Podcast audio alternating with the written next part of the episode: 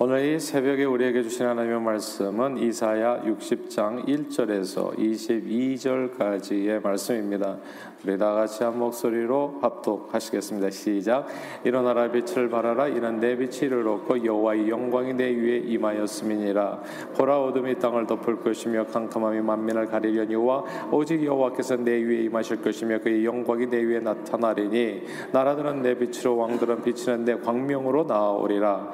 내 눈을 들어 사방을 보라 무리가 다 모여 내게로 오느니라. 내 아들들은 먼 곳에서 오겠고 내 딸들은 안기에 올 것이라. 그때야 내가 보고 기쁜 빛을 내며 내 마음이 놀라고 또 화창하리니 이는 바다의 부가 내게로 돌아오며 이방 나라들이 재물이 내게로 옵니다 허다한 낙타 미디안과 에바의 어린 낙타가 내 가운데 가득할 것이며 스바 사람들은 낙금과 유황을 가지고 와서 여호와의 찬송을 전파할 것이며 게달의 양무리는 다 내게로 모일 것이요 느바요스 수장은 내게 공급되고 내 재단에 올라 기꺼이 받음이 되리니 내가 내 영광의 집을 영화롭게 하리라. 저 구름같이 비둘기같이 그 보금자리로 날아가는 것 같이 날아오는 자들이 누구냐? 그 섬들이 나를 악마 망하고 다시스 배들이 먼저 이르되 먼 곳에서 내 자손과 그들의 은금을 아울러 싣고 와서 내 하나님 여호와 이름에 드리려 하며 이스라엘이 거룩한 이에게 드리려 하는 자들이라. 이는 내가 너를 영화롭게 하였음이라. 내가 노하여 너를 쳤으나 이제는 나의 은혜로 너를 불쌍히 여겼은즉 이방인들이 내 성벽을 쌓을 것이요 그들의 왕들이 너를 섬길 것이며 내 성문이 항상 열려 주하로 닫히지 아니하리니 이는 사람들이 내게로 이방 나라들이 재물을 가져오며 그들의 왕들을 포로 로 이끌어옵니다 너를 섬기지 아니하는 백성과 나라는 파멸하리니 그 백성들은 반드시 진멸되리라. 레바논의 영광 곧 잣나무와 소나무와 황양목이 함께 내게 이르러 내 거룩한 곳을 아름답게 할 것이며 내가 나의 발둘 곳을 영화롭게 할 것이라. 너를 괴롭히던 자의 자손이 몸을 굽혀 내게 나오며 너를 멸시하던 모든 자가 내 발 아래 엎드려 너를 일컬어 여호와의 성읍이라. 이스라엘의 거룩한 이의 시원이라 하리라. 전에는 내가 버림을 당하며 미움을 당하였으므로 내게로 가는 자가 없었으나 이제는 내가 너를 영원한 아름다움과 대대의 기쁨이 되게 하리니 내가 이방 나라들의 젖을 빨며 뭇 왕의 젖을 빨고 나 여호와는 내 구원자 내 구속자 야곱의 전능자인 줄 알리라. 내가 금을 가지고 노스를 대신하며 은을 가지고 철을 대신하며 노스로 나무를 대신하며 철로 돌을 대신하며 화평을 세워 간원으로 삼으며 고기를 세워 감독으로 삼으리니 다시는 강포한 일이 내 땅에 들리지 않을 것이요 황폐와 파멸이 내 국경 안에 다시 없을 것이며 내가 내 성벽을 구원이라 내 성문을 찬송이라 부를 것이라. 다시는 낮에 해가 내 빛이 되지 않며 달도 내게 빛을 비추지 않을 것이요. 오직 여호와가 내게 영원한 빛이 되면 내 하나님이 내 영광이 되리니.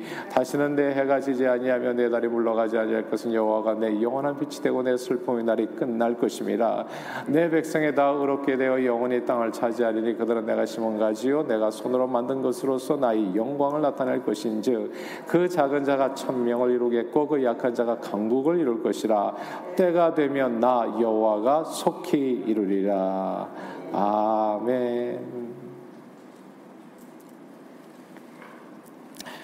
인생 만사 세옹지마라는 말이 있습니다. 세옹지마란 변방에 사는 한 늙은이라는 늙은이의 말이라고 하는 뜻인데 인생을 살다 보면 길흉화복의 변화가 많아서 미래를 예측하기 어렵다는 그런 의미입니다. 이 한자 수고에 관한 이야기가 있죠. 예, 옛날 북, 중국 북쪽에 아, 변방에 한 늙은이가 살았는데 그에게는 아들 한 명과 그리고 말 한 필이 있었습니다. 어느 그 노인이 기르던 말 한 필이 오랑캐 땅으로 도망쳐서 큰 재산의 손실이 생긴 거죠. 말 한 필이 그냥 전 재산이다시피 했는데 그 말을 잃어버린 겁니다. 그러니까 그 모습이 참 안 됐잖아요. 한순간에 쫄딱 망했으니까. 그래서 마을 사람들이 와서 이들이라고 네, 타다가 그 말에서 떨어져 버려서 그만 다리가 부러졌습니다. 하나밖에 없는 아들이 이제 어쩌면 평생 목벌 짚고 살아야 될 처지가 된 겁니다. 마을 사람들이 또 찾아와서 처지가 참 딱하게 되었다고 또 여러 가지 말로 이제 위로를 한 거죠. 그런데 한두 달 후에 그 마을에 아니 그 나라하고 이웃 나라에 전쟁이 벌어져 가지고 마을에 있는 건장한 청년들이 다 전쟁터로 끌려가서 대부분 다 죽어버렸습니다. 근데 이 다리가 부러진 노인의 아들은 전쟁터에 나갈 수가 없었죠. 그래서 살아남았던 겁니다. 그러니까 또 이웃 사람들이 와가지고 와. 또 운이 참 좋다고 또 박수 쳐주고 축하하러 와서 참으로 인생은 인생 만사 세옹지마라고 길흉화복 행복과 불행의 변수가 이렇게 계속 이렇게 겹쳐서 오니까 번갈아 오니까 그러니까 이 인생의 앞날을 예측하기 어렵다 그런 의미에서 우리가 인생 만사 세옹지마 이렇게 쓰는데요. 참 이스라엘의 역사를 보면 세옹지마라는 생각이 들죠. 한때는 어, 꽤 잘 나갔던 때가 있었습니다. 이스라엘이 그러니까 또 아주 또 그 전에는 좀 더 어려웠었고 그러니까 뭐 이게 계속 반복되는 게 인생인데 애굽에서 노예 생활을 하다가 그 출애굽해 가지고 가나안 땅의 주인이 된 겁니다. 얼마나 잘 된 거예요. 아 그러니까 그냥 말 스무 필이 한꺼번에 생긴 거죠. 팔자가 크게 폈습니다. 근데 그 땅에서 다 토착민들에게 자꾸 이렇게 공격당해 가지고 아, 가나안 땅에서 만 편히 사는 것이 쉽지 않았어요. 늘 주변 민족들이 공격을 당해서 사람들이 죽고 또 사사를 통해서 다시 공동체의 삶을 회복하는 이제 세옹지마가 이렇게 계속 이루어지는 겁니다. 그러다가 이제 사울왕 다윗왕을 통해 가지고 이스라엘 통일 왕국을 건설하게 되죠. 그리고 다윗 왕의 아들 솔로몬 왕 때는 정말 그냥 세력이 크게 펼쳐집니다. 멋진 성전도 짓고요. 이스라엘은 당시 최고의 번성기를 맞이해서 정말 떵떵거리면서 살게 됩니다. 만사 형통의 시기였다 볼 수 있죠. 그런데 그 시기가 오래 가지 못했어요. 그 아들 르호보암 왕 때 나라가 또 남북으로 딱 쪼개지게 됩니다. 그러니까 인생 만사가 진짜 세옹지만가요. 좋을 때가 있지만 또 바로 이어 가지고 또 쪼개지고 또 힘들어지고.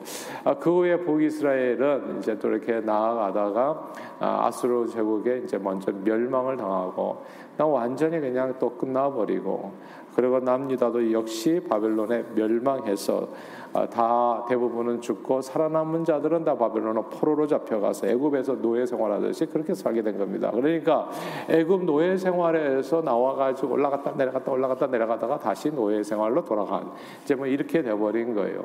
인생만사 진짜 세옹지 말하고 좋을 때도 있지만 또 좋지 않을 때도 있고 왔다 갔다 왔다 갔다 하다가 다시 이제 도로아미타 다시 원위치로 돌아간. 그러니까 유다 민족에게는 정말 흥망성쇠가 계속 반복된 거예요. 그리고 오늘 그들이 말씀을 받을 때 이제 이사야서 이제 배경이죠. 이때는 이제 바벨론 포로 기간이었던 겁니다. 열심히 남이 나라에서 포로로 끌려가서 노예 생활할 때 오늘 이 말씀을 받은 거예요. 지금은 뭐 아무 그러니까 우리가 한번 바벨론 포로라고 생각해 보세요. 이제 아무 희망도 없이 이제는 나라도 잃었고 이제 돌아갈 고향도 없어졌고 다 끝났다라고 살고 있었던 그들에게 임한 놀라운 하나님의 말씀입니다. 근데 이 놀라운 하나님의 말씀인데요. 첫 번째는 인복입니다. 사람이 너에게 올 거다. 사람의 축복이. 그러니까 복이 올 때 보면 먼저 사람들이 이렇게 오는 것 같아요. 네. 좋은 사람들을 자꾸 만나게 되고 그러면 복이 임하는 거죠. 인복에 대해서 얘기해. 4절 같이 읽어볼까요? 60장 4절입니다. 4절 시작. 내 눈을 들어 사방을 보라. 무리가 다 모여 내게로 오느니라. 내 아들들은 먼 곳에서 오겠고 내 딸들은 안기에 올 것이라. 아멘. 아, 일이 잘 되려면요. 이렇게 이상하게 사람들이 모이기 시작합니다. 아들과 딸들이 내게로 몰려온다. 무리들이 몰려온다. 이 구절을 주목할 필요가 있어요. 이게 뭐가 좀 안 되기 시작하면 사람들이 어떻게 눈치를 채고 다 떠나기 시작합니다. 예. 썰물처럼 빠져나가기 시작하죠. 가난해지고 불행해지면 제일 먼저 사람들이 떠나기 시작합니다. 뭐 친척들, 친구들 이렇게 떠나게 되고 나중에 이제 아들과 딸도 떠나게 되죠. 모두 다 부모를 떠나게 됩니다. 아, 그런데요, 이상하지 않습니까, 여러분? 뭐가 잘 되기 시작하면 아들과 딸들이 다시 이렇게 주변에 함께 모여듭니다. 이게 놀라운 일이에요. 그러니까 아, 그러니까 내가 복 받았는지 안 받았는지는 그거 보면 대략 짐작할 수 있어요. 예, 이게 아들과 딸들이 모여 들어오는가 아니면 몰려 나가는가 예, 이런 내용들인데 하와이에 혼자 사는 할머니가 계셨는데요. 근데 이 할머니를 온 가족 식구들이 정성껏 모시는 거예요. 큰 아들 내외가 다녀가면 그 다음에 어김없이 작은 아들 내외가 또 찾아와서 온갖 선물을 가지고 어, 배우는 거고요. 아 그 뭐 손주들도 그 할머니와 몇 달씩 함께 있고 자녀들과 며느리들은 아침 저녁으로 어머니께 이제 문화 인사를 드리고요. 참으로 효도하는 가정이라고 생각했는데 알고 보니까 할머니 빌딩이 하와이에 여러 개 있었던 겁니다. 예. 그러니까 이게 자녀들이 떠날 수가 없는 거예요. 그러니까 큰 아들이 갔다 오면 또 유언장 어떻게 되나 하고 또 작은 아들이 왔다 가고 손주들도 그냥 관심을 가지고 돈이 많아서 아들과 딸이 모이게 되는지 아니면 아들과 딸이 모여들기 때문에 돈이 많아졌는지 알 수는 없지만 아무튼 뭔가 잘 되려면 주변에 이제 좋은 사람들이 어, 모여 들어야 된다는 거죠. 인복이 있어야 되는 겁니다.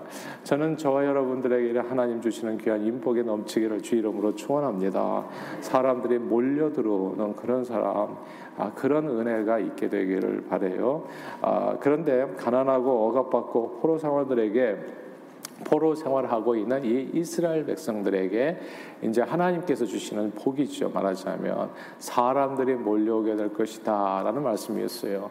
다 떠났는데, 다 도망쳤는데, 그냥 아들과 딸까지도 나를 떠났는데, 예. 어 근데 이게 무리들과 함께 아들과 딸이 다시 모여들게 된다. 아, 예, 축복입니다. 두 번째는 재물복이죠. 예, 사람이 모여들고 그다음에 하나님께 주시는 복은 재물복인데 그건 5절입니다. 5절 읽어볼까요? 시작. 그때 내가 보고 기쁨 빛을 내며 내 마음이 놀라고 또 화창하리니 이는 바다의 부가 내게로 돌아오며 이방 나라들의 재물이 내게로 오미라. 아멘.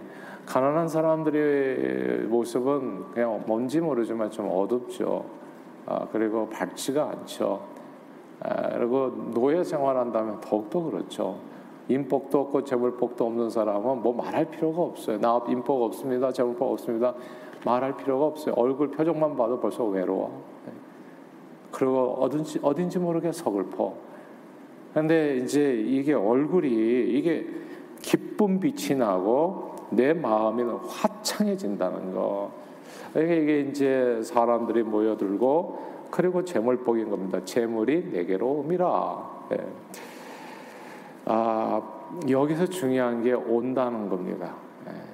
내가 재물을 쫓아서 가는 게 아니라 재물이 내게로 온다. 그 이어지는 구절에 보면 허다한 낙타, 양, 은, 금, 유황들이 내게로 온다는 말씀이 나옵니다. 사람이 잘 되려면요 물질을 쫓아 살면 안 됩니다.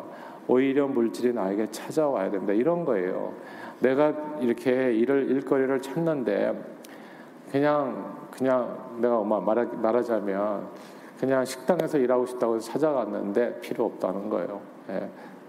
아 그런데 내가 그냥 원하지도 않았는데 어느 날 어느 큰 레스토랑에서 와가지고 그냥 당신 같은 사람이 꼭 필요하다고 그냥 백지수표를 내밀면서 이렇게 하는 경우. 내가 찾아가는 경우는 백지수표가 아니죠. 그냥 어불이라도 미니멈 웨이지라도 주시면 내가 일하고 있습니다. 이렇게 되는 거고. 근데 누군가 나를 찾아오면 백지수표가 되는 거고. 이게 재물이라는 게 너무 재밌어요. 이게 좀 달라요. 내가 찾아 쫓아다니는 거냐 아니면 나를 쫓아오는 거냐에 따라서 이게 계약이 달라지냐 계약서가 달라지잖아요. 그러니까 내가 말하는 한 장이 있고 상대방이 말하는 한 장이 있잖아요. 아, 내가 한 장만 주시면 나는 일하겠습니다. 이게 내가 말하는 한 장은 뭔가요? 100불인가요? 1000불인가요? 근데 상대가 내가 한 장 줄 테니까 와서 일하라고 하면 그 한 장은 만 불인가요? 10만 불에 100만 불인가요? 이게 다른 거거든요, 이게. 그러니까 물질이라는 게 내게 와야 돼요. 저는 여러분들에게 재물복이 이렇게 오기를 주님 이름으로 축원합니다. 이게 물질이 온다고요. 부가 오고 그리고 재물이 몰려오는 경우 물질이 찾아와야 됩니다. 돈 벌기 위해서 뭔가 늘 아이디어 회의를 하고 몸부림쳐 보지만 항상 돈이 나를 잡아봐라 하고 도망다니면 야 이거 정말 잡기 힘든 게 되는 거고 아 그런데 그냥 아무거나 해도 돈이 몰려드는 경우도 있거든요. 아무거나 했어요. 뭐 어떻게 이렇게 성공하셨습니까? 나도 모르겠어요. 그냥 아무거나 했는데 다 잘 되는데요. 이 돈이 몰려오는 경우가 있고 남유다 왕국이 망할 때 저들이 가지고 있었던 망할 때는요 재물이 막 썰물 빠져나가듯이 빠져나갑니다. 그냥 이 도미노처럼 무너져요 그냥. 그래가지고 한 순간에 그 많던 재물이 그냥 싹 집도 한순간에 날라갔고 그 안에 있는 재물도 모두 빨간 딱지 붙여가지고 남의 소유가 되었습니다. 흥하기는 굉장히 어려웠는데 망하는 건 순간이었어요. 그렇게 쫄딱 망해가지고 바벨론에 가가지고 남의 집 살이를 하고 있었는데 오늘 본문의 얘기가 이제 너희가 쫄딱 망해가지고 막 재물이 빠져나가는데 이제 재물이 너를 찾아올 것이다 라고 하는 말씀인 겁니다. 참으로 인생만사 세웅지만데 오늘 본문은 놀라운 말씀을 우리에게 전해줘요. 그건 인생만사가 이렇게 엎치락뒤치락 하는데 그게 우리 세상 사람들은 그렇게 생각하잖아요. 그게 우연이다. 운이 있고 없고 왔다 갔다 하는 거다. 근데 오늘 본문은요, 놀라운 얘기를 해줘요. 인생만사가 세옹지마가 아니라 인생만사 하나님의 뜻대로라는 겁니다. 그 얘기가 중요합니다. 10절 같이 읽겠습니다. 오늘 60장 10절 같이 읽을까요? 시작. 내가 노하여 너를 쳤으나 이제는 나의 은혜로 너를 불쌍히 여겼은즉 이방인들이 내 성벽을 쌓을 것이요 그들의 왕들이 너를 섬길 것이며 아멘. 여기서 내가 너를 쳤으나 이제는 나의 은혜로 너를 불쌍히 여긴다. 그러니까 인생 만사가 세옹지만 줄 알았는데 흥하고 망하고 그 하는 속에 하나님의 손길이 있다는 겁니다. 내가 너를 치면은 그 순간 망하는 거고요.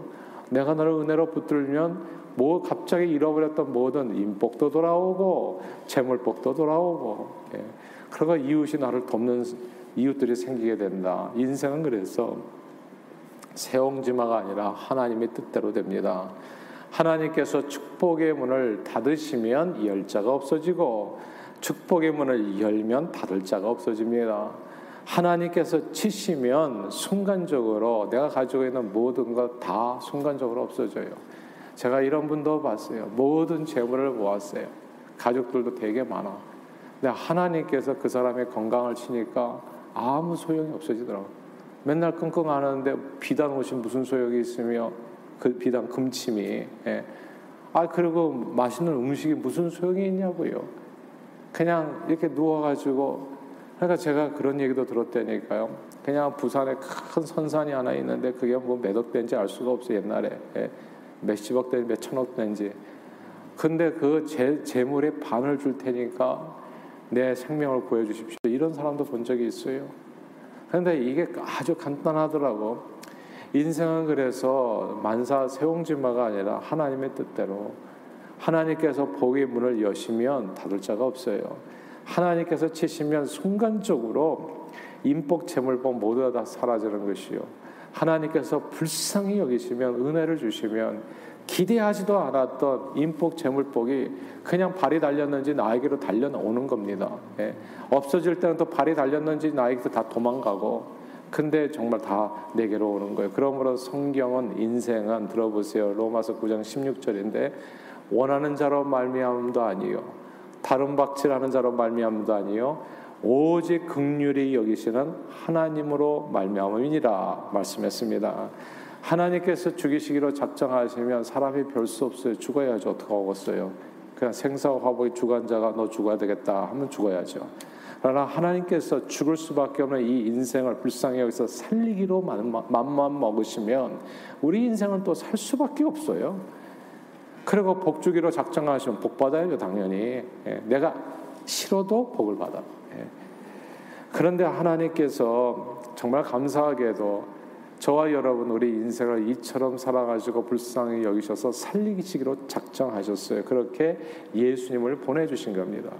그리고 누구든지 남종이나 여종이나 뭐 이렇게 자유 뭐 자유자라 할것 없이 누구든지 차별 없이 예수 믿는 자들은 다 내가 너를 영화롭게 하리라 약속해 주셨습니다.